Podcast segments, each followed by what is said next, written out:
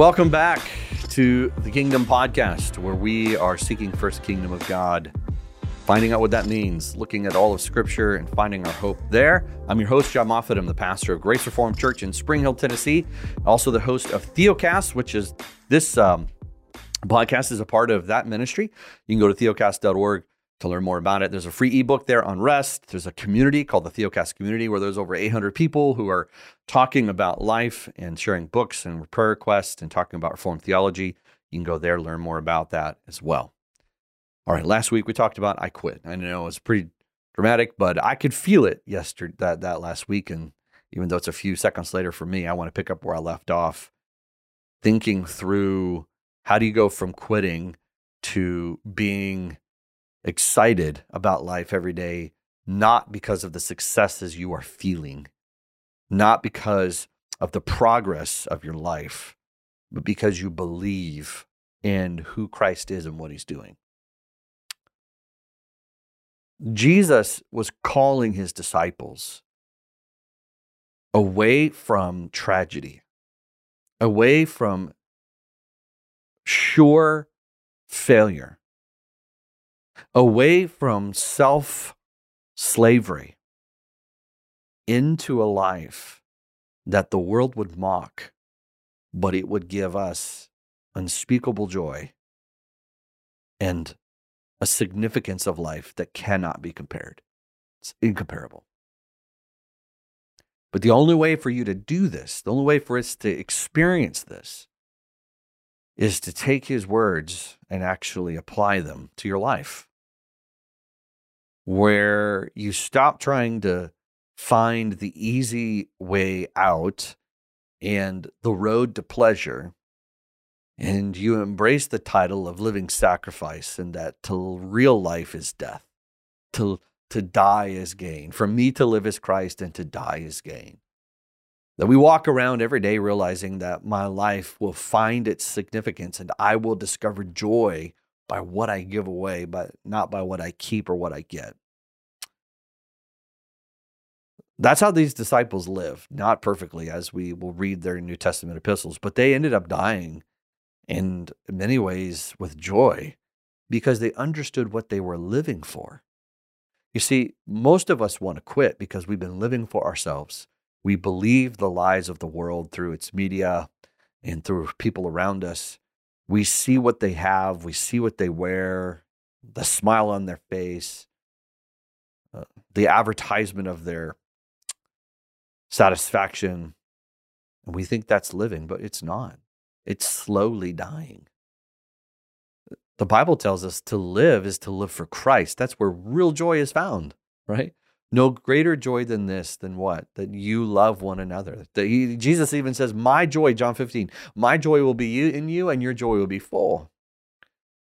And that's the work of the king, that we seek first the kingdom, and the way in which it's done is to be sacrificing ourselves for the sake of others, right? Our time, our money, our energy. Our work, our jobs are just a means to an end. They're just a way to make money so that I can keep doing the work of the kingdom. Right?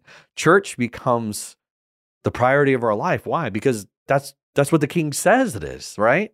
He says that's where the means of grace are. That's how he gets his work done. That's how he trains us, how he encourages us, and he builds us up.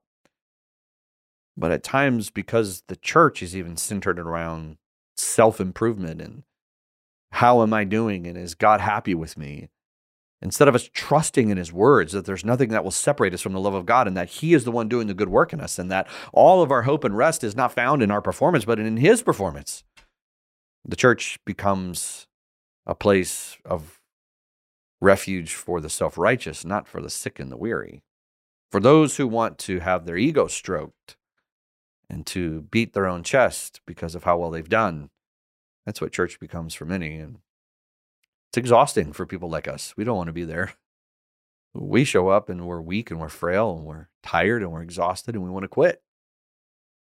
But when we're met by other gracious people who wrap their arms around us and they sing to us the hope of the gospel and they speak to us the hope of the words of our King and they remind us that we are not in this world to be praised by men, but we are in this world to show others the praise of the King.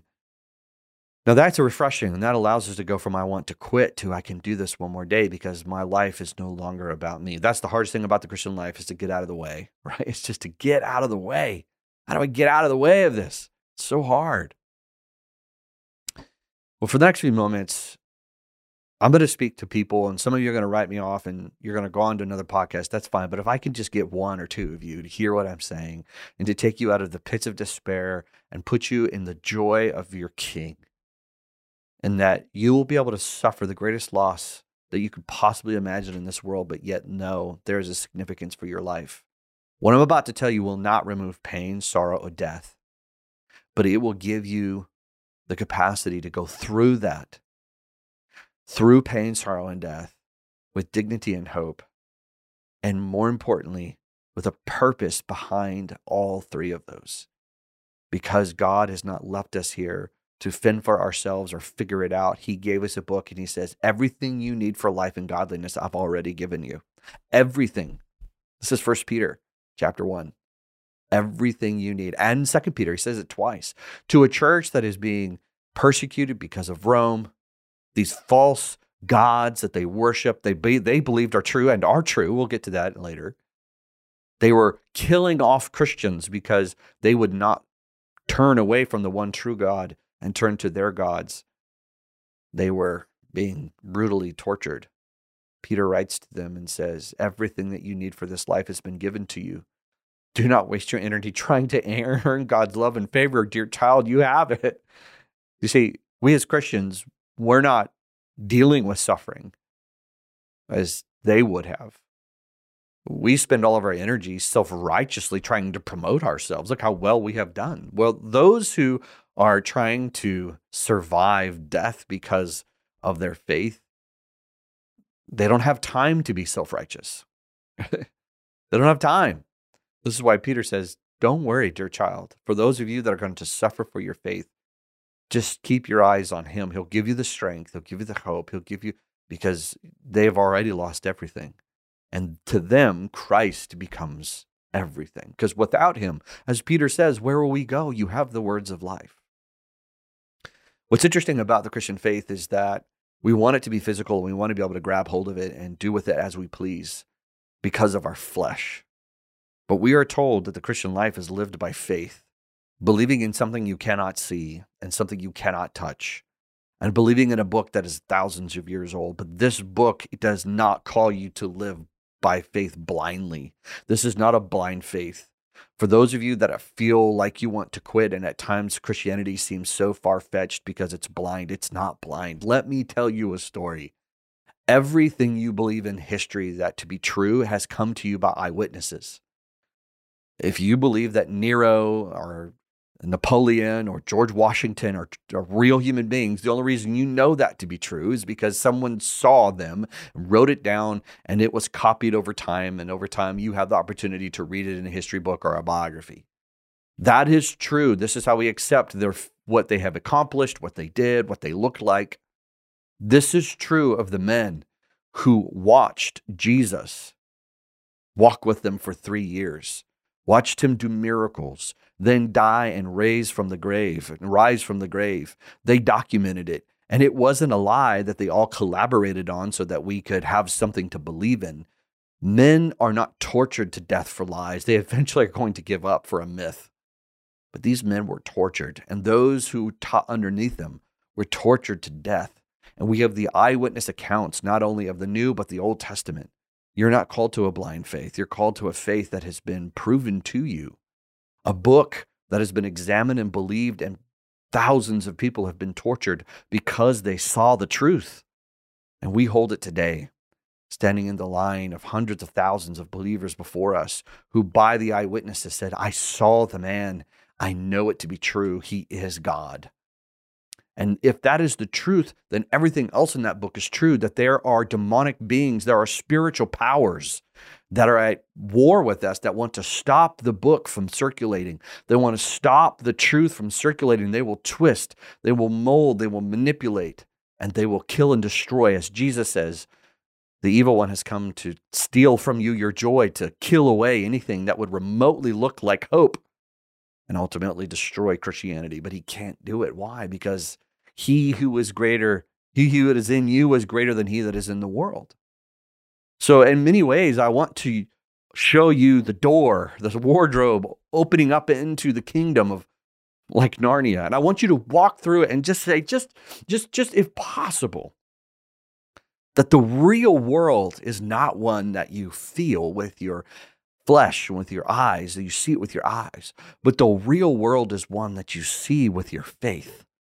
That you look to the pages of your Bible and it tells you that the king is sitting on the throne, even though you can't see it, you know that it's true because they saw the king who was on the earth and he told them of the kingdom that is coming that there are real angels and there's a real hope and a real God who hears your prayers and that he moves based upon your prayers and that people go from death to life, no hope to eternal life because you speak words to them.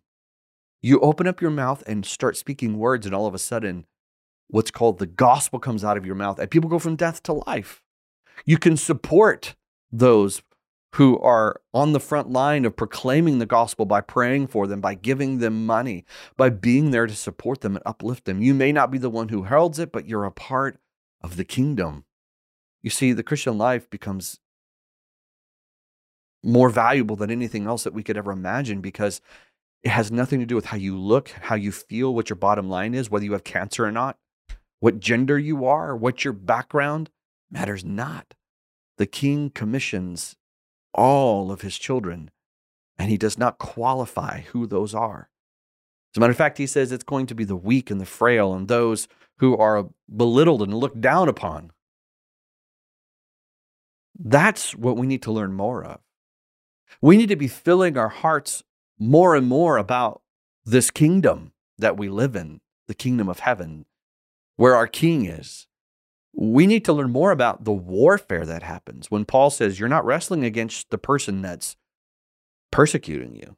You're not wrestling against flesh and blood. It's the power behind them. There are actual powers, actual gods and spirits at war. This is why Paul says, Beware of the doctrine of demons. First John says, Test the spirits to see what you are in a real war. This is why oftentimes we want to quit because the war is getting the best of us. And the tactics they use, they use our flesh against us. In order to put our flesh to bed and put it away, we need more of the Spirit, which means we need more preaching and teaching of Christ in our hearts and our minds. If you really are exhausted and you want to quit, maybe, just maybe, you've been looking at life through the eyes of your flesh and not the eyes of the Spirit.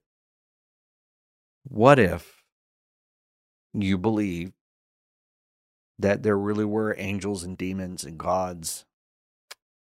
There were real principalities and powers, and they are at war and they're going to lose, and they know they're going to lose. That's why they're chaotically trying to suppress you and discourage you. So your discouragement is their victory.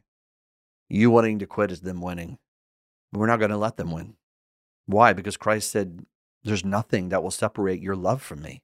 Even your discouragement, even your depression, even your anxiety cannot separate you from the love of God. Why? Because He chose to put it on you before the world began.